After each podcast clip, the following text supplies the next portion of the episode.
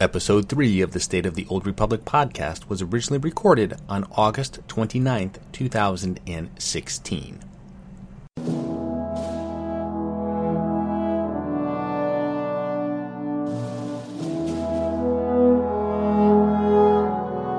It's the State of the Old Republic podcast.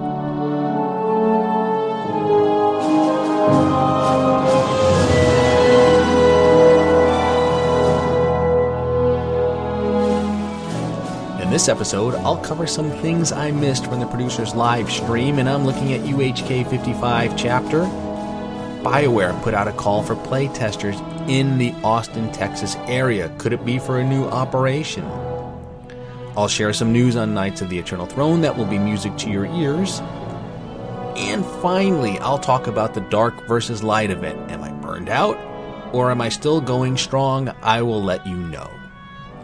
And with that, it's time to make the jump to Lightspeed and check out the state of the Old Republic.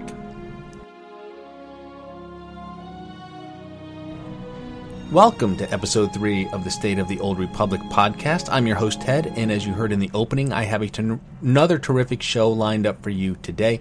And as always, let's start with some announcements for the week. First, an apology because I am a week late and a credit short with this episode. I originally planned to release this on August 23rd, but since I don't actually live in a galaxy far, far away, real life events brought me back down to Earth this week.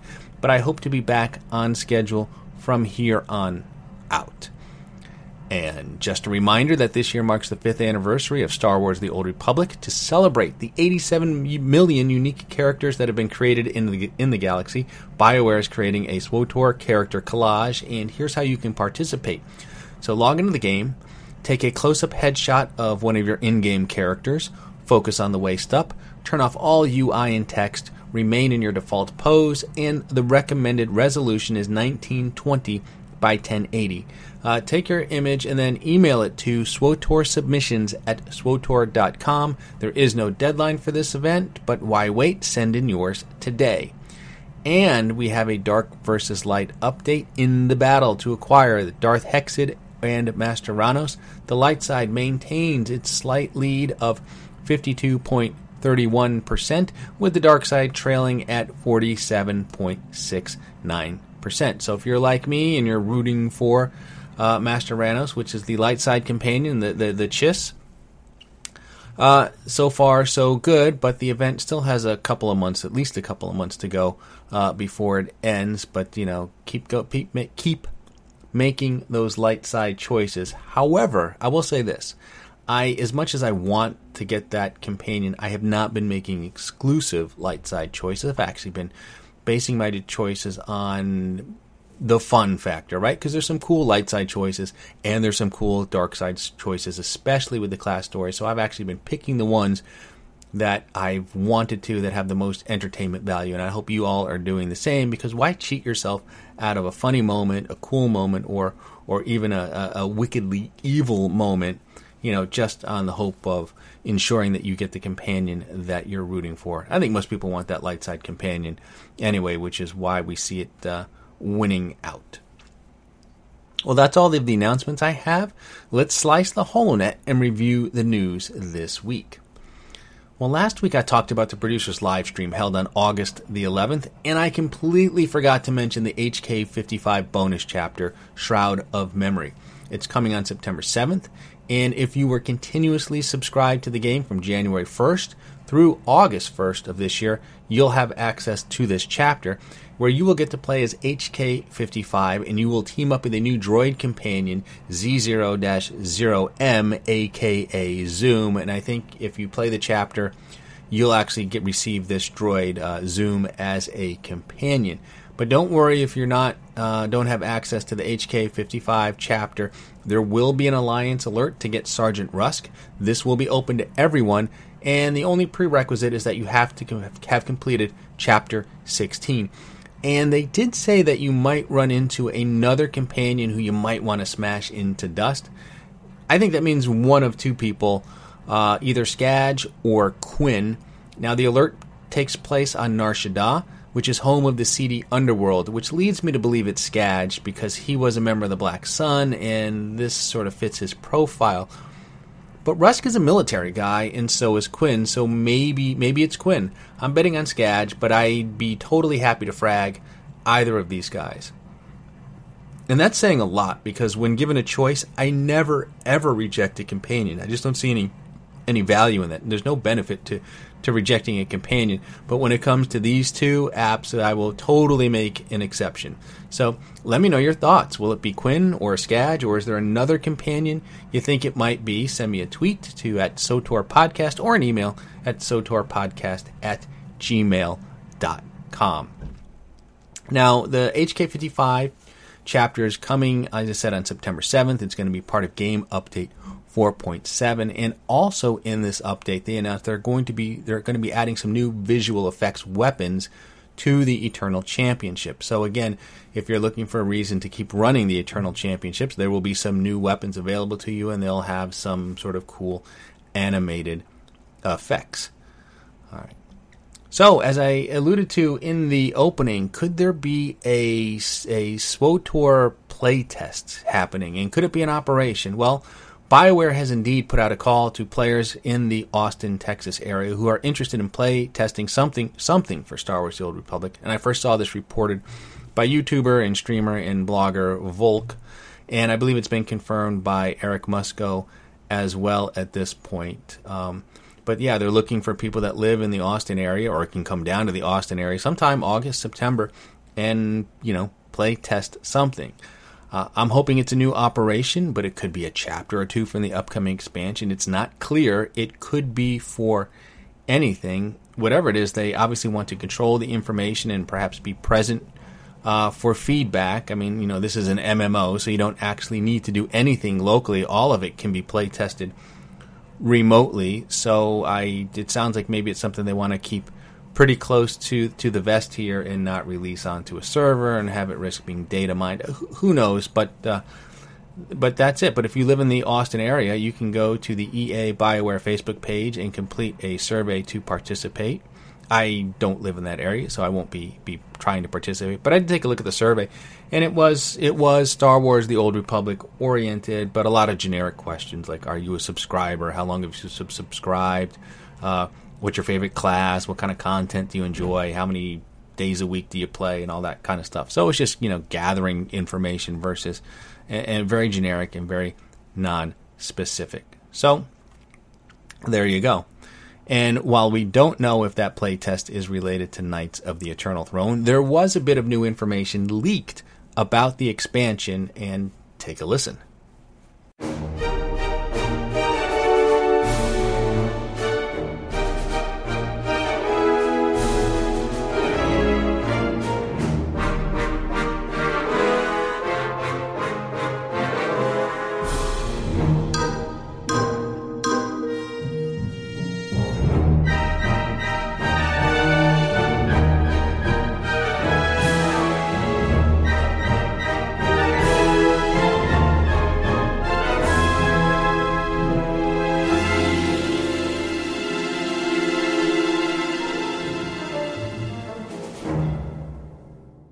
Now, that clip you just heard was one of the new pieces of music for Knights of the Eternal Throne. The folks over at Jedipedia datamined 57 generically labeled tracks that amounted to about an hour's worth of music for the upcoming expansion. They posted this on the SWOTOR subreddit, and it got this response from SWOTOR's lead composer, Jesse Harlin. This is what he wrote.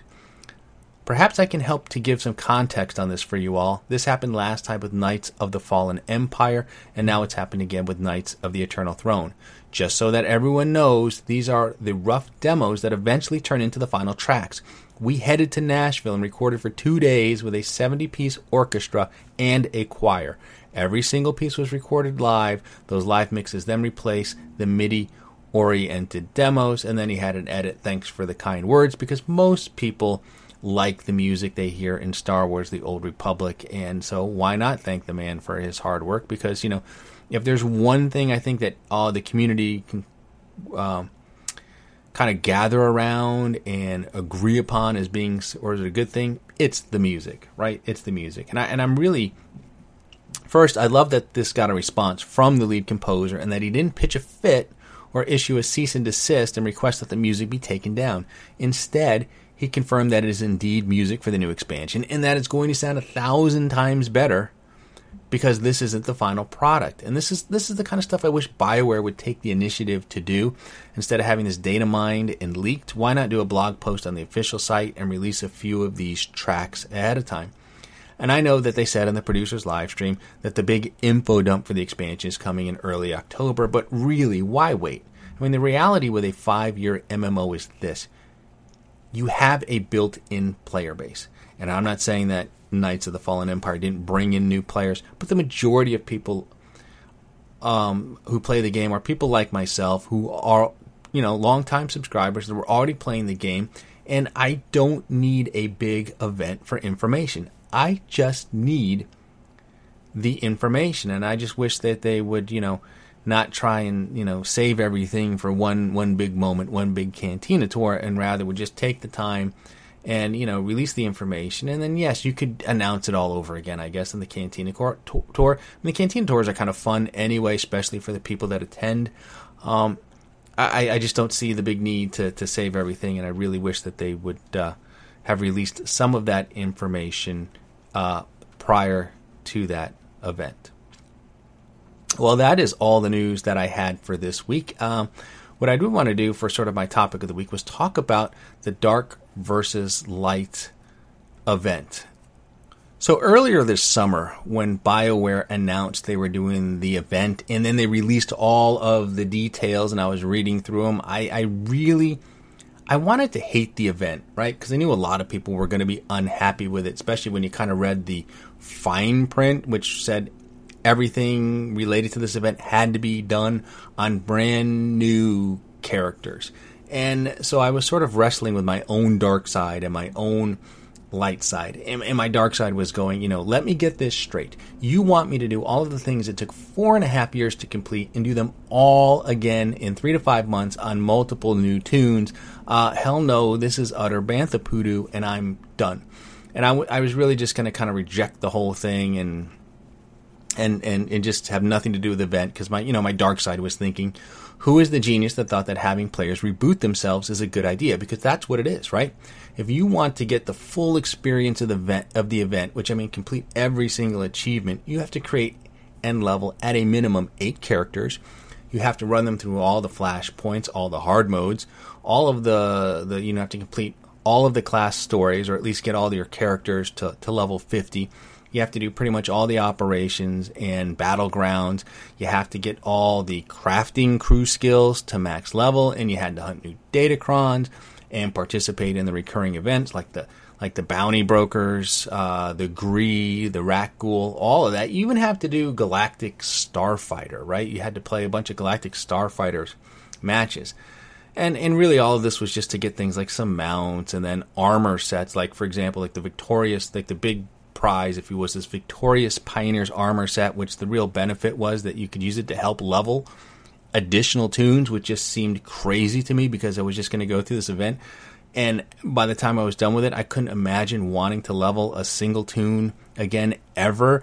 Although, right, you got the pieces as you as you went along, and these pieces were really designed to help speed up the leveling process. And I must say, it is an awesome freaking armor set. You know, I mean, regardless of what you think about the looks, I mean, just in terms of its functionality, its overall design, very pleased with it. Very pleased with this, and I'm I'm so happy uh, that they did this. Right, this is just a a, a great thing, and, and probably a topic for another day. But you know, all sort of joking aside, that oh great, it really helps you level, which you're not going to want to do ever again. But it's actually a really really nice armor set, and one of the one of the the bright spots to this whole event.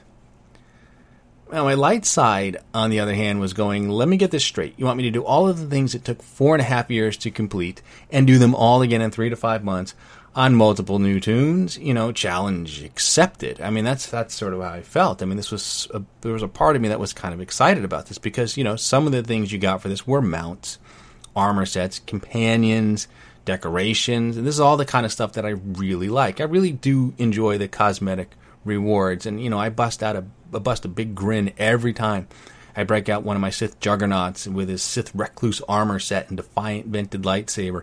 And even it's just to farm crystals and herbs, you know, I'm not doing anything special. But I'm just, but when I log onto that particular toon to play, it's just a little bit more enjoyable because of all of the stuff that has nothing to do with his damage or DPS or, or anything like that. So my light side was making plans to get this done. I was thinking about which new characters I wanted to level.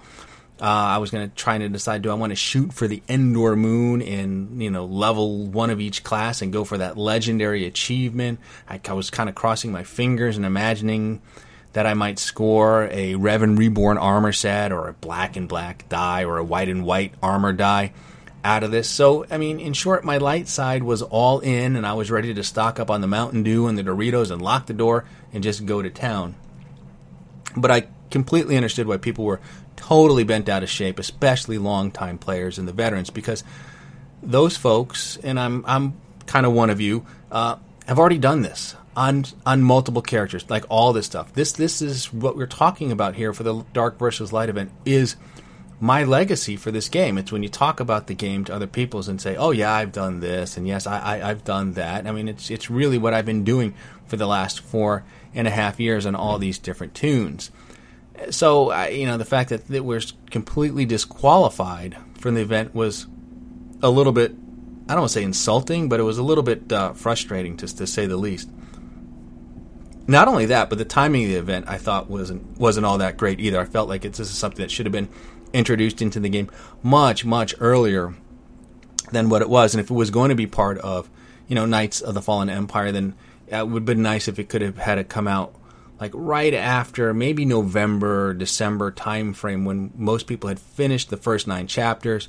Chapter ten was wasn't coming until after the new year. This would have been a good time to give us some more stuff to do uh, with an event like this and have it be sort of active throughout the end of the expansion. Just give people a little bit more time to complete it. So that would have been a good time. Uh, to have this rather than, than dumping it in the in the middle of summer, especially for me because I had just finished leveling two new toons from one to sixty five in April and May when I was looking for some stuff to do, and I even had a level twenty five smuggler and a level thirty nine uh, Jedi consular that w- wouldn't count towards the event. Um, you know, I also had twenty characters on the main server, no free slots. And like I said, I'd done most of the operations, the world bosses, the flashpoints, all of the class stories and other storylines multiple times, all the crew skills at max level. So I really just wanted to be like Anakin Skywalker when he was put on the, the Jedi Council but not made a master in Revenge of the Sith and, you know, be like, this is outrageous. It's never been done before kind of thing. But I kind of liked the event. I mean, I went and did it. And once I kind of resigned myself to the fact that I really wasn't going to go for that legendary achievement, and and once you kind of wrote that off and decided that you weren't going to do that, the rest of it was actually pretty easy. Getting up to the eternal level, which is where it rewards you the uh, companions, whichever one they, they whatever one wins out. Uh, so and it really wasn't that hard to do, and you could I think you could just do that with a minimum of two toons, and really you had to get one toon on the Empire to level 65 and one on the Republic to level 65. And then there were some other things in there. Uh, you know, the hardest for me, I think, was doing all those tactical flashpoints and having to pug some of that. A few of those were really, really harder than than they, than they ought to have been. But beyond that, I've talked to people that you know are a little bit skittish when it comes to PvP, and I'm not a big PvPer myself. But boy, getting to Valor level five was easy and you could do it on a low level toon and just to play like two, maybe three Warzone matches, and you're there. So it was very, very, very simple thing to do. So getting to the eternal level, I didn't find to be all that that difficult, and that was really my main goal. And I was doing it all on my main server. So the other challenge for me was I because one of the things I hate doing, I don't like deleting toons uh, of any level, but especially high level toons. But what I hate worse than deleting toons is having toons that I don't like or don't log in and don't play. So I had a few of those like that, and I just made the choice to kind of cl- delete those actually, clear them out to make room for for bigger and better toons, as you will. Because uh, I did decide, I think that I, I am trying to go for the one achievement where you level all the eight classes to at least level 50. It's a standalone achievement. It's needed for, for legendary, and that's it. But uh, but it's also a standalone achievement. I thought I might try that as well, just a way to kind of get my legacy in order, my house in in order. And as I mentioned, I did decide to do this on my main server where I had the majority of my characters. Um, recently, I also decided I might try and hook up with some other folks in the game who play on a different server. So I created a character on a brand new server, and this is kind of a little bit of a lesson learned here. Because boy, oh boy, starting out on a brand new server is tough. I mean, that's really starting from from zero. And I had forgotten what that was like. I forgot it was like, you know, to have a, a, server where you only have one toon, you don't have any legacy. There's no legacy levels yet. You don't have any. I don't have any legacy perks. You know, when I do my class buff, it's just that class buff. I don't have access yet to the other class buffs. Uh, you know, my heroic moment is garbage. You know, missing all the other things from the heroic. Well, there's a lot. Of the datacrons. I don't have any of the datacrons on this new new realm or new server, I should say. So that was a little bit jarring. And so when I created that toon, I thought, well, maybe, maybe I should bite the bullet and transfer a toon over because that would transfer the legacy over. And what I realized is I didn't transfer to A, because it's expensive, but B, because it transfers your legacy over, which means it was also going to transfer my existing dark versus light achievements, which meant I wasn't going to get those rewards that I had already earned again, which meant like the Victorious Pioneers armor set. I wasn't going to get that again. I wasn't going to get any additional packs. I wasn't going to. Uh, so, so there was a lot of things like that that I would not get, um, which would have been beneficial to have. So, transferring a character. Uh, the bottom line is, if I had thought about this ahead of time, transferring a character over is what I should have done on like day one before I started doing anything for the Dark versus Light event, and that way I would have had my full legacy on that new server, and then I could have done the Dark versus Light stuff, and it would have been just like being on my main server. So that was a little bit of a lesson learned, but that's that's a bit of a challenge too. It's been kind of fun to try and try and see if I could recreate this there. I'm not sure how far I'm going to get on this new server because it is, like I said, it is it is tedious with just one toon, No credits, no no nothing, no no rocket boost, nothing. I have absolutely nothing. So so that's really it as far as uh, what I've been doing and how far I've gotten with the Dark versus Light. But I did want to talk about the packs and the rewards a little bit because I was looking forward to getting some items out of those packs, and they were advertised as sort of the best of the best, and you know they they mentioned some of the things you could get out of it. And I have to say, I, I probably shouldn't complain too much about the packs, but by the same token, I've been a bit underwhelmed um, in terms of items that I got. Number one, crystals, and I wasn't expecting to get maybe like a white crystal or anything completely exotic, but I was hoping for at least some variety, and it just seems I got out of these packs a mountain, a mountain of imperial crimson crystals of every variety. And I don't know what makes this crystal so common. And it's not even like it's an old crystal. It was introduced, uh, you know, a couple months back, so it's actually relatively new. It's not hard to find on the on the GTN, and that's what I hate. I hate getting items like that where I could just walk up to the GTN and with a minimum of credits acquire it. And seeing that be the type of item that you get you got out of the packs, and the Imperial Crimson Crystal was just one of those. For some reason, I just keep getting tons and tons of those. That was one complaint. Of course, things like the companion gifts and some of the XP boosts weren't all were nothing to write home about, right? So that was just stuff that was taking up space. Um, had the pack viewer been introduced at the beginning of the event, that would have certainly alleviated some of the other issues I had with items being bound to a specific character which is really one of my main my main gripes because I have some cool items that are tied to a specific character that I probably wouldn't you know think to use on that character. Um, and but it's been solved now. Right now with the new pack viewer, that kind of fixed that problem. Unfortunately, they, they couldn't make it retroactive. But the armor sets. So yes, you can absolutely get good armor sets out of these, but I really wish they had just gone that little, take that little step and just said, all right, if you win an armor set, you win the whole armor set. Like, just give me a crate with all the items in it. Instead, they decided to do it so you had the upper body, lower body, and supplementary body. And so I have a lot of incomplete armor sets. Uh, I mentioned the Revan Reborn. I was sort of hoping to, to get that, and I actually did end up getting uh, two pieces out of it. By and by two pieces, I got the upper body, which is kind of cool, and the supplementary body.